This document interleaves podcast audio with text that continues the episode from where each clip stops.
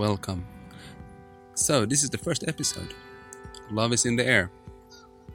This is a podcast series where I'll be talking with different people about love.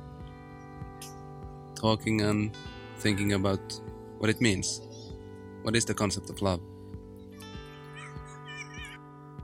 In this first episode, I'm talking with Ian Bourgeot. He's having a, a, a bookshop, Arcadia International Bookshop, in Töölö. It's a magnificent place. The reason I want to talk with him was was just because of, of, of the spirit of the space. It's it's really it's really special. I would like to say a, a big thank you to Yuri Pirinen. He's done the, the sound here. Help helped me with, with, with some technical issues. And and yes, here's my first first episode, and and I'm gonna publish one every every every two weeks, and they're gonna be in different languages. I think I'm I'm having these discussions in, in Finnish and English and Swedish, but this first one is in English. Enjoy. This space is, is, is magical. It's Oh, thank you. and like the the spirit when you come here it's i think it's it's some kind of manifestation of, of, of love That's very nice, actually. It sounds yes, very nice. and, and it's it's really I mean, the emotional impact when you come in here is it, it's really strong and, and, and the people the people are open the people they are eager to interact they it's it's it's it's nothing it's really nothing to take for granted. It's really something something special. And then therefore I, I kind of I was intrigued by to hear more about about you and your, your kind of thoughts on how like how, how did you create this space and, and and how do you keep this running? It's like really really big and people just come here and hang out. Do they buy something something as well uh, sometimes So perhaps I can sum it up really very quickly. Uh, it started off because there was a tragedy. The whole bookshop. Now the bookshop is eight years old. It started off because there was a tragedy in, in the family. So, so my first wife died, and uh, I just didn't know what to do. But I wanted to stay in Finland since I have three children, and they had friends and so on. I had my own language school, but I thought of stopping it, and I stopped it. And just I just had no idea what to do, and I wasn't. Well, I'm not very young now, but I was not that young then, and so there was. I mean, practically unemployable in every sense. So I, I, I had to find something to do. Then I thought that I'd start by selling all my books to have a bit of money to survive a bit longer. Then I realized no one wanted my books. So I thought, oh, right, then I'll just have my own bookshop and sell them and then close the bookshop once the books are sold. I had really, I, I was in a very probably disturbed state of mind. And then I couldn't find uh, premises, and then I finally found the premises. And I thought that, well, there I've got it. I've got books on shelves. I'll open the door. People will buy the books, and I'll lead a quiet life. And then, little by little, sort of grow old and vanish. Well, the problem is that no one came into the shop for starters, and no one any, bought any of the books, and some were really very good and at a very good price, but nothing happened. So then I started teaching a bit again. But from the beginning, the idea was to be welcoming. It was a bit too welcoming in a sense, since people thought it was my own personal living room. So some people were quite shy about coming in. But once they came in, they were really quite relaxed. I served green tea, and people chatted and so forth. Then some other bookseller suggested that for the Night of Arts I should have some sort of event, which I didn't want. I, I was always been, I, well, I taught a lot. I was, I was always very shy. I'm not a terribly sociable person. I think I'd rather be sometimes be alone than with people. Actually, very often, most of the time. difficult to imagine Exactly. Yes, I know, but that's how it is. And but then little by little we started having the shows. People started also coming, and that's how I met my my my my wife, my, my present wife, which of course changed my life entirely. And then we moved to these new premises, which seem very big and are actually quite big, but they, we still benefit from an old something Helsinki something rule that the basement is very, very cheap. So actually, it's the same price practically as we paid in the other shop, which had about the same surface. So the basement is not free, but is very, very cheap. That's okay. what makes it possible. But another thing is that we do sell books. Uh, we have these shows where we ask people to donate money, and then we have uh, we rent the, sh- the, premises for private parties and so on. But I must admit that it's still very difficult to make end meet, and um, I, I, hadn't quite realized it when I started. But there is, of course, a slightly ideological idea in the shop is that it has to be, as, as I'm glad you say, open to everyone. Everyone should be relaxed. Very different people. I would say that all ages come, all nationalities come. And and I think what you said about love, although love is, is a strange word and we use it sometimes too much or not enough, I don't know. I think it's very important and perhaps it's it sounds really odd to say, but perhaps it is question of love is, is, is the most important. And in, in the broadest sense possible, that is, well, we should perhaps try to love uh, humankind, which sounds very Christian and it's very difficult because uh, humanity doesn't really make it easy. And then, uh, at least we should understand each other and talk to each other and, and and be as kind as possible to each other. And and as you suggested, and I think that was very important to say that it's an effort. Love just doesn't come like that. You, you have to build it. You have to build.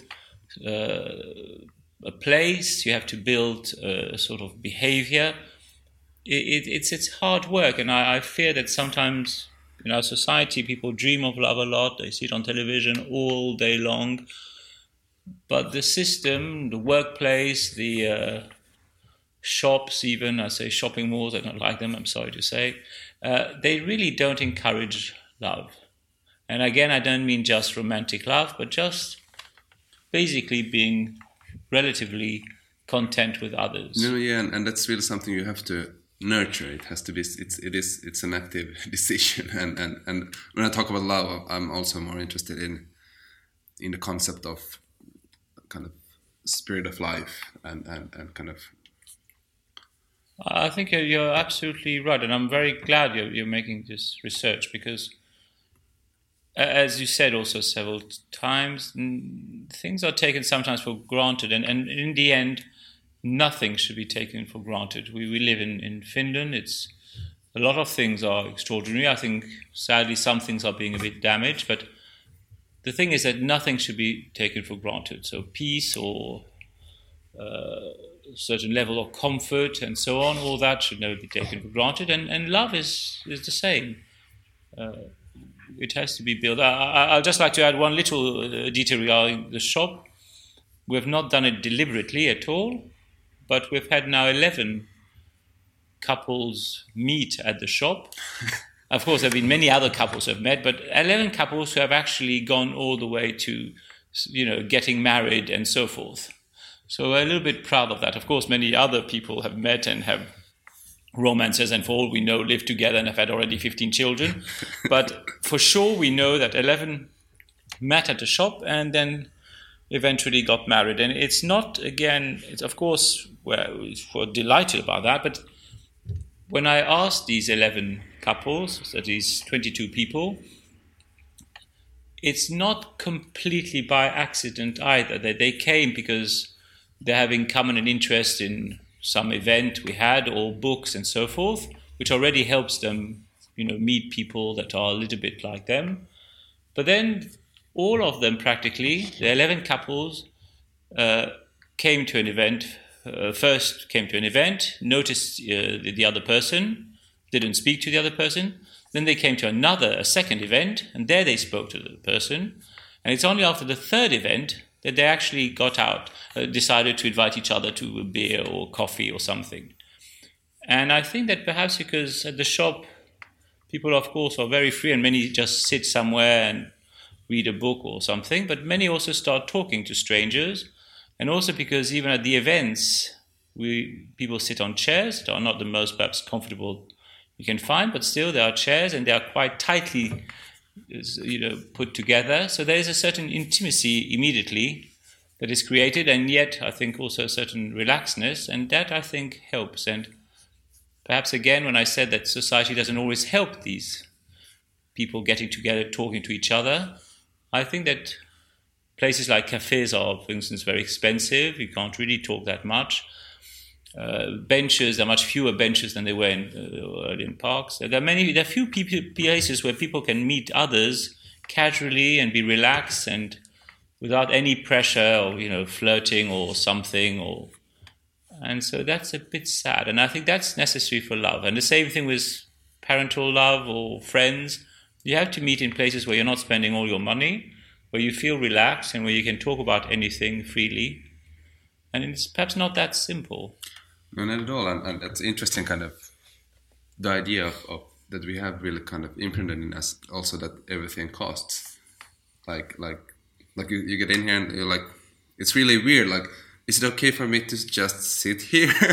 And, and like of course we like you to spend a lot of money. Yeah, I understand. we need you but we don't mind if you sit and, and but, exactly. but it's like like like it's not like you're looking at the watch like no. okay Jonas you've been here now for 10 minutes and, and exactly. you haven't bought anything. Either you buy something or you get out. Exactly. Like, that's and, not what we do. Well, we should do that of course but we don't. Absolutely right.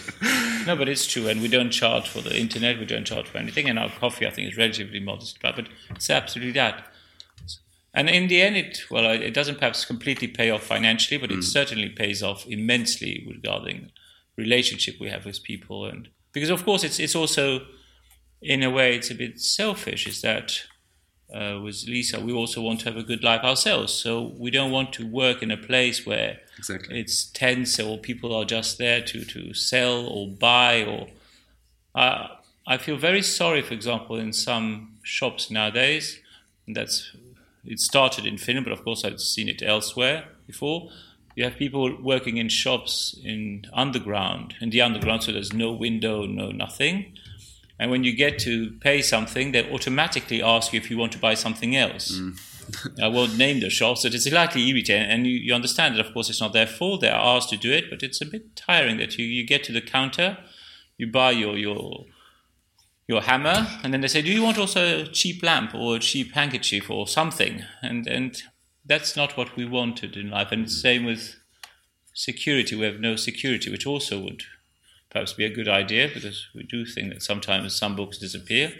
But again, it's how we would like to live our lives. And since we spend a lot of time working, we'd like to work also in in good and pleasant circumstances. So it is also a bit selfish. It's it's we think of our life too and this yeah i thought about now i started to think about about fear and kind of how like i guess you see okay books are books books are leaving and and, and like like okay how should i react and should i should i what, what kind of what should i do about it? And, and you could start to fear and you can could start to to be really protective and and and absolutely. it, and, and that that already that single action would change a lot about kind of the.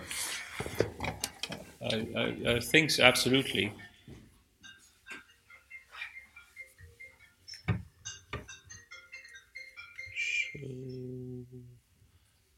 I came here, I have to remember to close my phone. I, I, didn't, I'm afraid, but I don't think anyone will call me. Uh, uh, if I just like to say something to what you just said, uh, uh you, you, first of all, I think you, um, I'm very happy to talk about love in that broad and open way. And as I said, it's very important.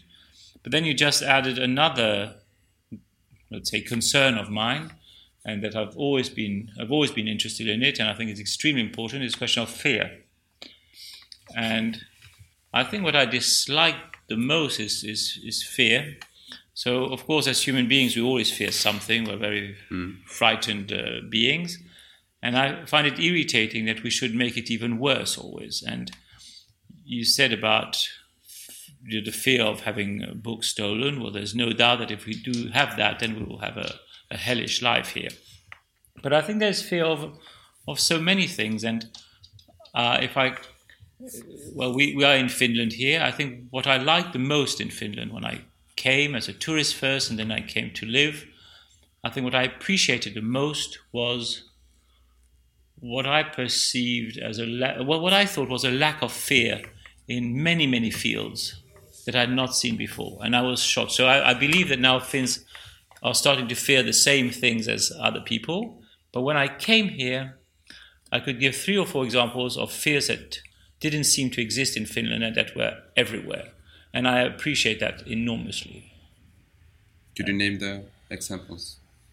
Well, if I limit it really to two or three, but first of all, I thought that Finns were a bit like, if you know Asterix and uh, Obelix, uh, I thought it was a bit like that because the, these Gauls, they, they feared only one thing, is that the sky would fall on their head. And Finns in those days, that is 20 or so years ago, a bit longer, feared the Soviet, more than 20 years now, of course, they feared the Soviet Union, and that was it. yes. And the rest, nothing. But the Soviet Union was almost irrational, but it was not completely irrational. But I thought that perhaps Poles had more reasons to fear the Soviet Union than. Uh, but anyway, but on the other hand, uh, I'll give just two very quick examples that I thought were incredible. I, I went, I came in winter first, and I went to to the uh, library, and it was cold. It was minus twelve or eleven or something like that, and I was just going there, and then I saw that there were five or six prams standing outside the library, and I thought, well, this is strange. I'm not afraid that somebody will steal these prams because I lived in Paris at the time, and when we had a child, we had had uh, prams stolen. And I said, "They are crazy. These prams will be stolen." Then I got, and then I got closer, and I realized that there were actually babies in the prams, which I found even stranger, and not a human being in sight. So I thought, A, they're not afraid of having their pram stolen. Second, they're not afraid that their children will be stolen. And third, they're not afraid their children will freeze to death. and there's no one in sight. So I was quite puzzled, and then I didn't want to stand there too long because I feared that I would bring fear to others if there's this strange man looking at uh, prams and babies. So I walked into the bookshop, so very library, sorry, very puzzled.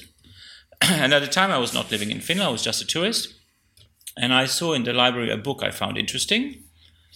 And I went to the, the, person in charge and I said, Look, I'm only here for a few weeks, a few days, sorry.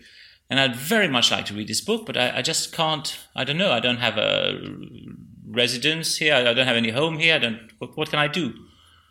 Uh, do you want to see my passport? Can I borrow it just for two days? I'll read it very fast. And the lady said, No, just take it, write your name here, that's okay. I said, What?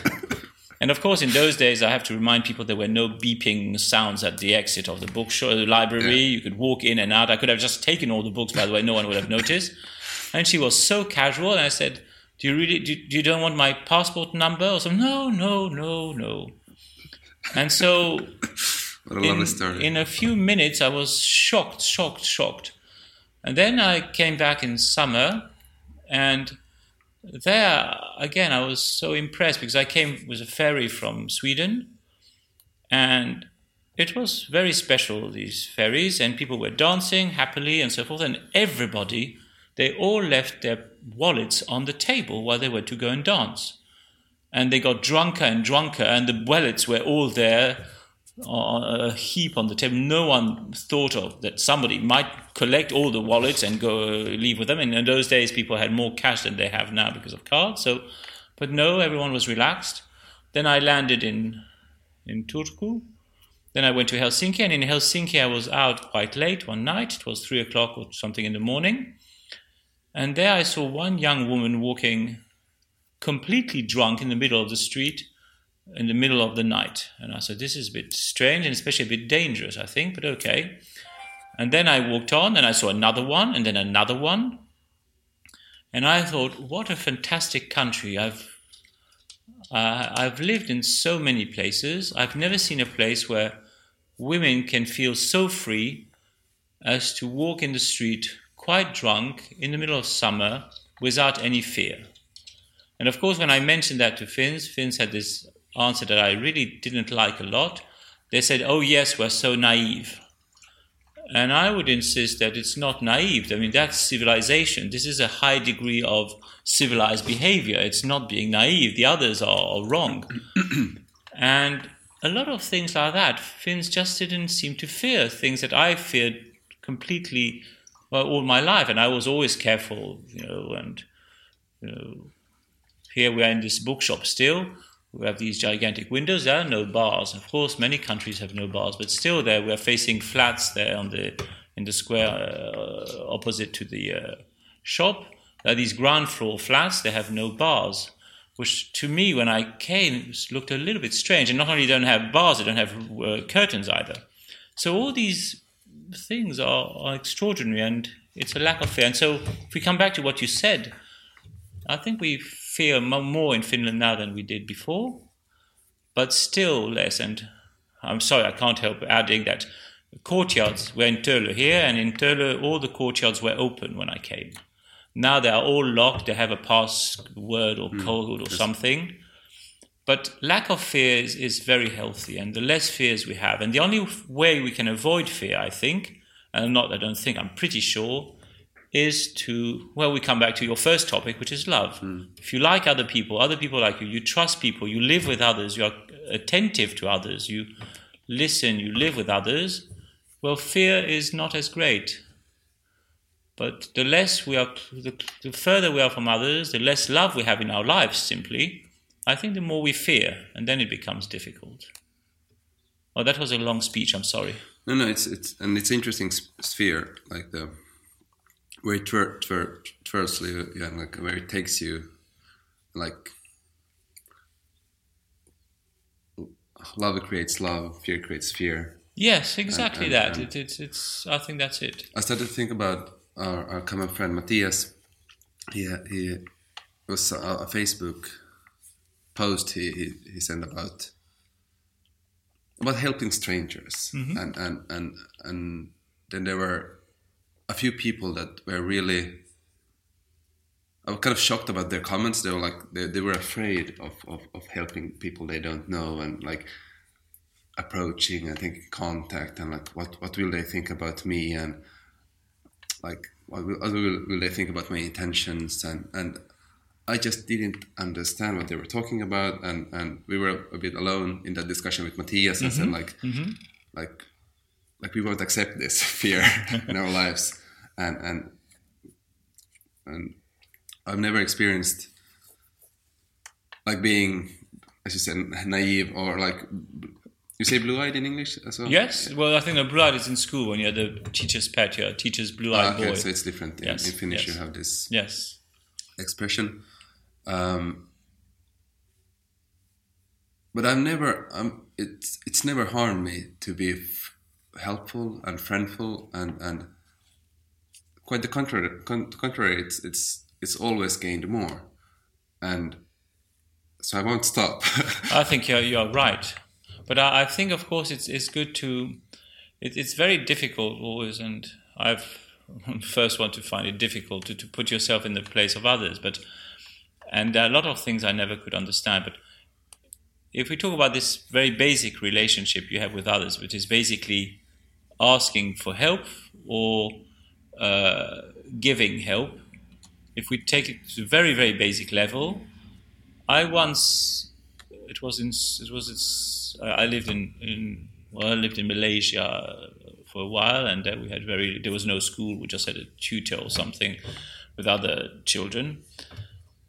And I wrote in a little essay that something something was as simple as asking for the time in the street. And the teacher scolded me and said that, well, you find it easy, but I'm a very shy person and I can't ask for the time in the street. So if you can't ask somebody in the street what time is it, it's it's so many other things are suddenly very difficult. Exactly. And then I would say that uh, another example I, I would give is that I've ridden a bicycle in Finland a lot, and I've fallen off my bicycle quite frequently. And at first, and still perhaps now, I'm a bit shocked that I would fall and crash quite spectacularly, and no one would ever come even to ask me, Are you okay? or nothing. I would just be there on the ground for a little while, get up, and you know, and luckily I never broke anything like but no one came. And I understand that to me it was I thought it was very rude at first. But I understand people were shy. And so in the end, I think people have to be taught things. And I'll give the example that struck me when I was a little boy, uh, when I was still living in England. I left England when I was eight, but I was, must have been seven. We were in the classroom, and an English policeman came to the classroom. So the, the, the proper English policeman, he was a sergeant, I remember, and he had a helmet and everything, and a moustache. And now that I think of it, he must have even probably served during the war uh, at some point because he was a bit older. And he was very kind, but he told us that, look, we are policemen, of course, but there are not enough of us. So uh, you have, as citizens, to make an effort. So if you see somebody who needs help, you have to go to the person and help that person. Because you can't always have policemen. You know, we also do our, what we can, but as you understand, we are very few. And if there's somebody in danger or somebody needs help or somebody's even in trouble, as a as a citizen, it's your your duty in a sense. But he said it very nicely, so it didn't sound like a duty or something. It's something that just you have to do as a as a human being almost. You have to act, and that was very important in the end. And so I I still would find it difficult not to do something not because I'm a better person or nice person, but because I remember what he told me, and I thought, yes. oh my God, if I don't do it, I'll feel really embarrassed if he comes around again. He's probably sadly not alive anymore, but still, uh, it had a big impact. So I, I, think overcoming shyness and overcoming all that is, is to be taught also. It's, it doesn't, again, as you suggested, with love or fear, everything doesn't come just like that. You have to practice it first and I mentioned to you, and you were surprised that I was a very shy person, but uh, the, the, the, many years of teaching really helped me come out of my shyness in a certain way. And, and, at the shop, I don't seem like a shy person, but if people observe really, they'll notice that I, in the end, I don't. Uh, I'm not seen much with others outside from the shop, and uh, it's, it's really not my nature. But I think it's a very healthy thing to to be forced out of one's shell because uh, again, it's it's it's not that simple to go to others, talk to others, help others, and so on. So you have to be pushed, you have to be encouraged, you have to be supported in it, and uh, I think it's very important. And again, it comes back to what you said. Well, where also one society and a society that helps each other is important. But you have to have the examples. Uh, when kind of you told your story, I really immediately thought about my parents mm-hmm. and, and, and kind of how I've seen them help others. Well, that's and, it exactly. And it doesn't come naturally, I would say. Yeah. You need an example. But that's something I, I didn't really actively think about. But now when you say it, it of course, that's kind of how that's how we learn. We, and, we yes, and, and we are animals in that sense that we kind of need, need, need good examples. I uh, agree because again, sometimes it doesn't work. But I, and as I said, what you said is also. I, I gave the example of being suggested or told by the, the policeman, but it's also if you see people do it, then that helps a lot because oh well, if they can do it, I can do it too. But I, I find that, for example, in Helsinki, I think people have not quite realized something is that it's still a city where it's a city of immigrants. But the problem is that people don't realize it's not a city of immigrants with people coming from foreign countries, but it's still a city where there are many people who came from the countryside. And I think people in Finland or Helsinki forget that many of these Finns who came to Helsinki were perhaps intimidated by the city. They felt alone among strangers because they were all strangers and so perhaps some of these habits of you know or some real some exchanges you have naturally perhaps in a city because you have to because there's no other way to survive in a city were not quite established immediately in Helsinki because people came and there were at some point almost a majority of people were not born and bred in the city. Yes that's true. And so they didn't have the the it's not a good word but it's the only one that comes to my mind. It's the, the manners one has in a city. And um, and that was perhaps at some point an obstacle. It's, I always, when I taught, I, I always told people, in, well, when I was shocked when I came to Finland first, is that I thought, and again I really thought it, that people were quite rude. And and uh, when I started teaching, I told people that if you want to, if you speak in English or French or Spanish for that matter, you really don't have to know many words because if you if you know three words, thank you, please, and sorry, you go really, it, it, you know, it takes you a long, long way. I mean, you can basically spend your day saying thank you, sorry, please, and people think you are fluent in English and love you. And for some reason, the three words were not used much in Finland when no, I came no. here. Sorry was practically non existent. Please never. And thank you, I was a bit shocked that, well, it was quite rare too. And so I really thought about that a lot because people were not bad and people were actually kind, but it, it, at first it was quite a shock, and I think it's still a shock to foreigners who come. Yeah, this is this is a sidetrack, but how? But it's interesting also, like how how language um, changes our behavior. Certainly, and and it kind of it has a, a huge effect. Already, I see um, I'm bilingual, and and friends that speak both other bilingual friends, it's really interesting to see that they really have different personas depending on if they speak Swedish. I or, fully or, agree. Or Finnish. It, it, kind of it comes with a baggage.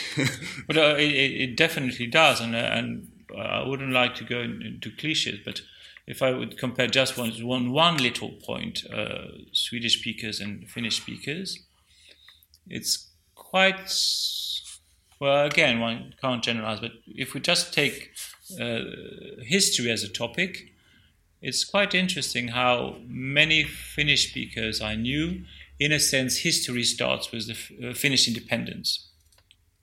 And there's even a bit of a confusion between Finnish independence and the Winter War for some reason. So uh, I noticed some young people think it's the same event practically, and people forget a bit about the Civil War. But in the whole, for many Finnish speakers who are not terribly interested in history, of course, some are extremely knowledgeable. Basically, Finland starts with the independence, and it's sort of a mix of winter war and continuation war and so on. And it's a bit problematic sometimes because, of course, that assumes that well, some are starting to talk about Finland as a colony of Russia and then a colony before a colony of Sweden, and there's a bit of a confusion. Whereas I would suggest that very often Swedish speakers see Finland as a country that that is much older, and that was part. This is the dog, I think, uh, who who um, who has a much longer history, and who also has a history where Finland had lots of exchanges with other countries. So it's a different perspective, just from that purely simple, uh, from the simple fact that again, Swedish speaking is, is, is, is, Swedish speakers have, have this different point of view. So not only by the language, but also by the culture it brings along. Yeah, that's interesting. I haven't thought about that. Which means it's even some funny things is that it even remains in the, in the vocabulary or, or the words because there's an island off the coast of Helsinki, which in Finnish is the castle of Finland, and in Swedish is still the castle of Swedish Sweden so it leads to some confusion when you are, uh, uh, uh, you know. I was here in Finland, I think, six months before I started understanding that people were talking about the same place. and it happens quite frequently, actually, and people don't really think about it, but it does. And so, again, this history perspective is different, and, and that's not even the language. But yes, language has a strong influence on how you see the world, there's no doubt.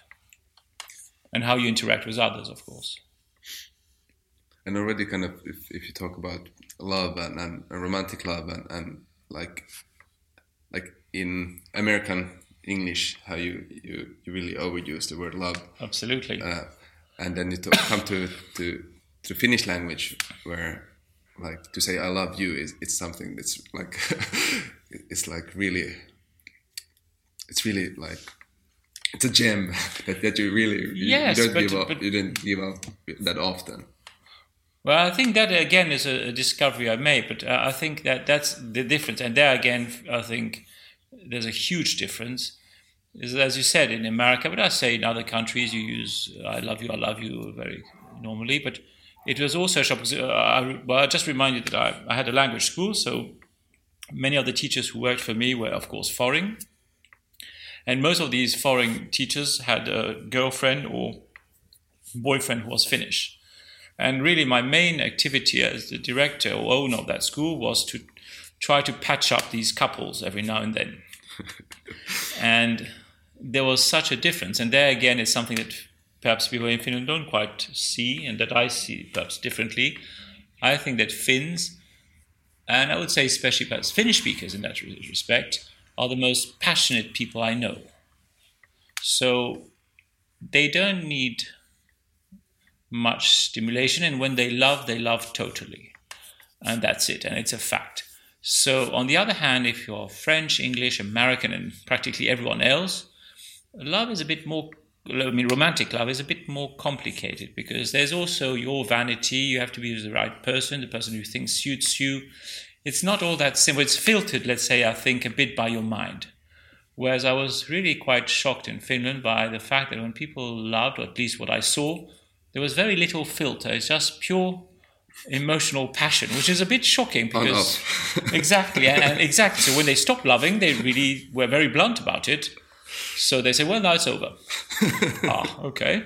So it didn't happen to me, I must say, but uh, I saw it so often with uh, these foreign, uh, sort of half foreign, half Finnish couples that the foreigner couldn't quite understand that the person was fully in love and completely in love. There was another thought in the person's mind, and at the same time, when it was over, it was best not to try to fake anything. So, faking is not something. Uh, I wouldn't say fake, but I think that Finns are not very good at uh, cheating with their emotions.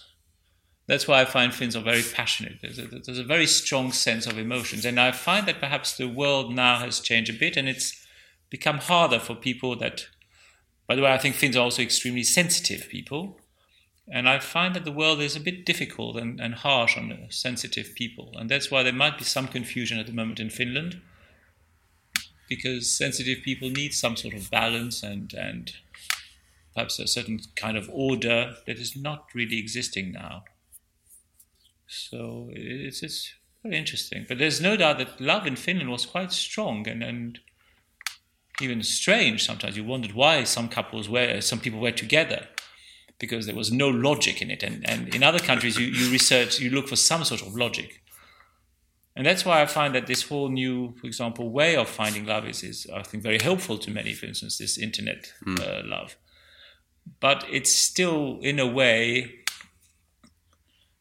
what is now universal is it's, it's, it's to a certain degree rational love and perhaps that's not quite enough always.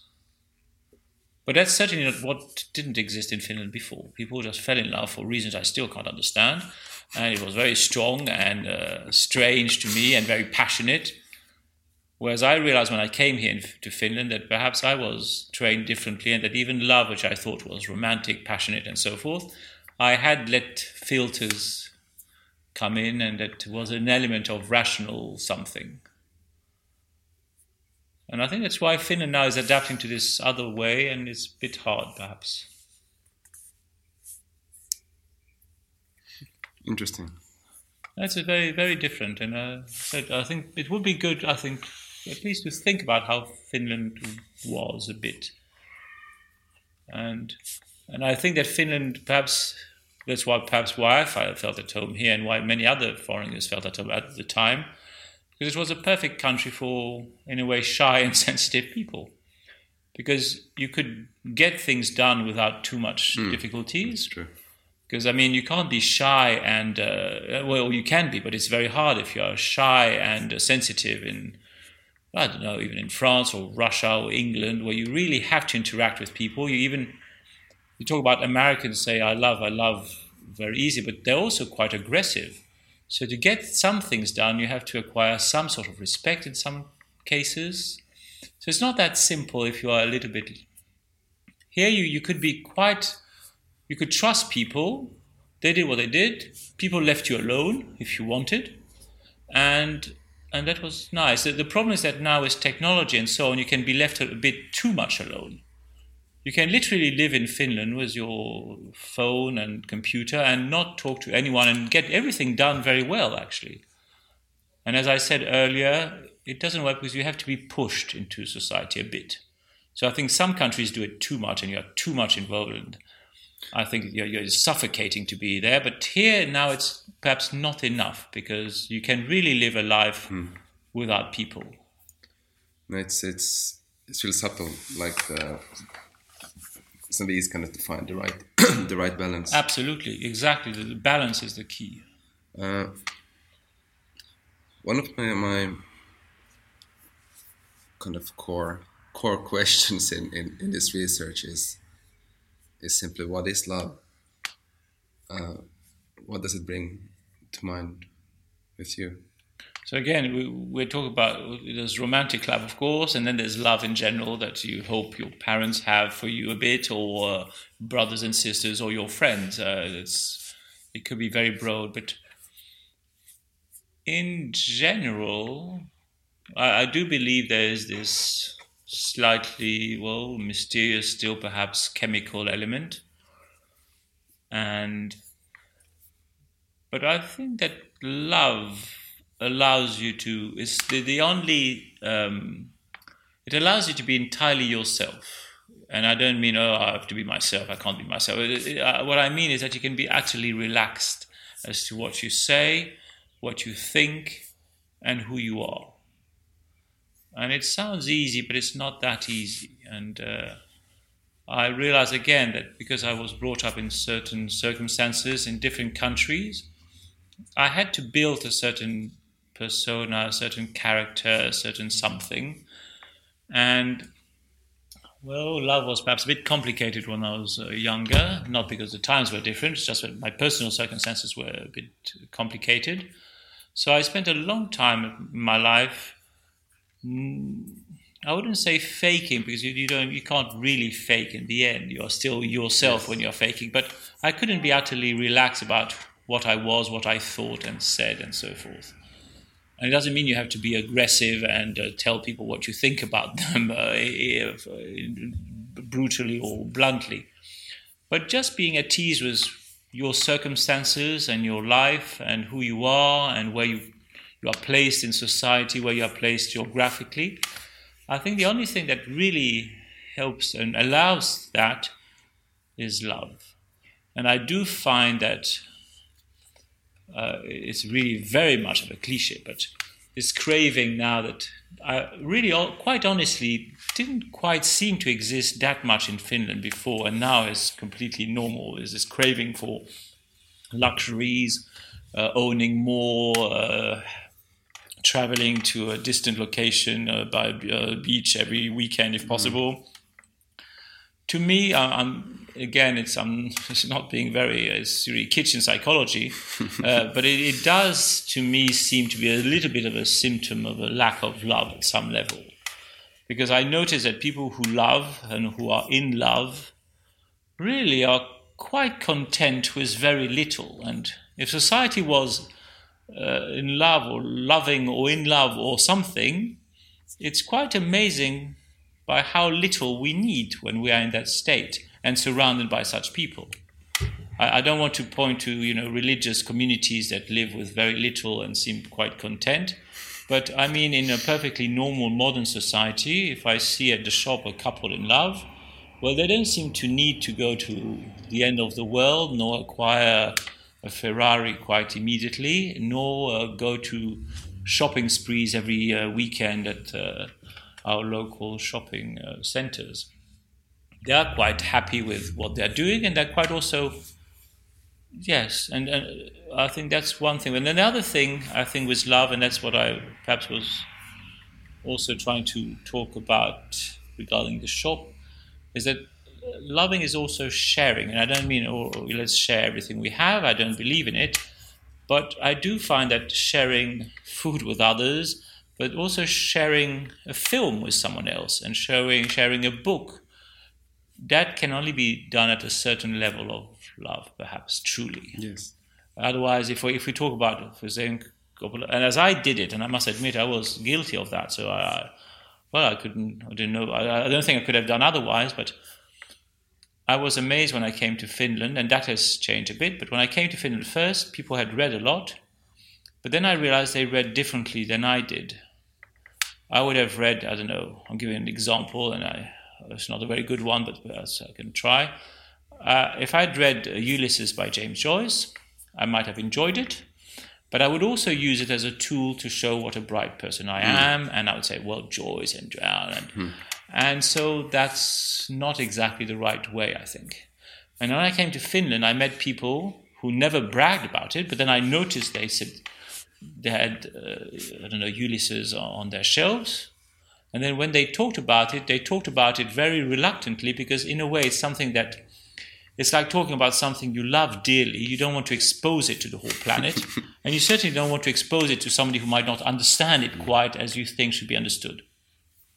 And I was very impressed by that. I, I didn't reach that level really, but still, I was impressed by it. And, and that to me was love. I mean, they shared it with somebody who, who really loved in a way. And then they didn't bother and didn't try to be pretentious when they thought it was not worth it. So, love is a place where you can really live quite contently with quite little. You know, I think I think it's quite nice to have hot water, a shower, a shelter, security, a bit of food, all that. But in the end, you don't need all that much more. And I think the more uh, rest you need, the more shows you have a lack of love. And and then the sharing is very nice. And at the shop, I had also to overcome a lot of my personal. I, I, was not a sharing person in the least. I can promise you, I was probably the least sharing person on earth. Or perhaps I'm exaggerating a little bit. But then suddenly I had to share. You see, books that I had had on my shelves alone yes. for years, and that were my books and my books that I had not read 2,500 times that I had on my shelves. It was quite a feat in my, from my little point of view. And then we have here at the shop always people, we don't serve food, we only sell coffee.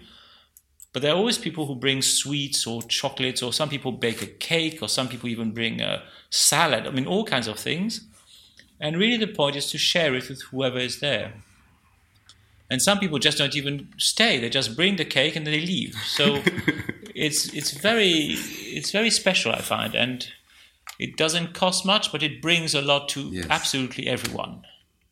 And when we see how much we have now that is wasted, not given, and you say that, okay, it's a problem. And so I'm sorry, I, perhaps I strayed away a bit from the topic, but the idea that love is, is, is, is, is helps make us better, makes us better people somehow. I'm sounding very Christian suddenly, but uh, it, it's there's some truth in it. Yes. No, I think and I like like the emotions swirling up in me at the moment. I feel love, love is present. Yes, and, and I, I really, I feel really grateful for for your time and, and kind of. No, that's. I think I think what you're doing is is very important. Um, and it also gives me strength to kind of continue this journey. yes, I think you should. But uh, regarding just, I'll just add one little thing because um, I mentioned the Christian uh, aspect there, but I, I, I always wondered a little bit because uh, we, we, our, our civilizations, the Western ones, you know, Finland, England, all these countries, we did have uh, Christianity and churches that mattered a lot to us. I mean, it matters so much that even people who don't go to church still want the churches to be part of their village, city, and so on.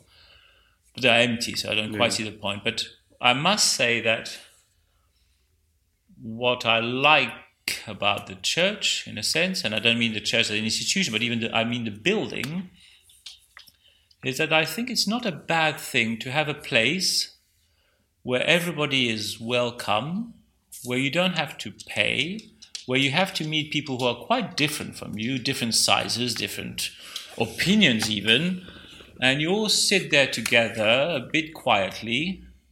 You listen to basically something that is not evil, uh, unless they're really, and some churches are a bit uh, unpleasant to groups, but if the person is reasonable, they say, well, you should all love each other a bit. So you should think that there are people elsewhere in the world that suffer a lot, and that's not really, one should remember it and think of them.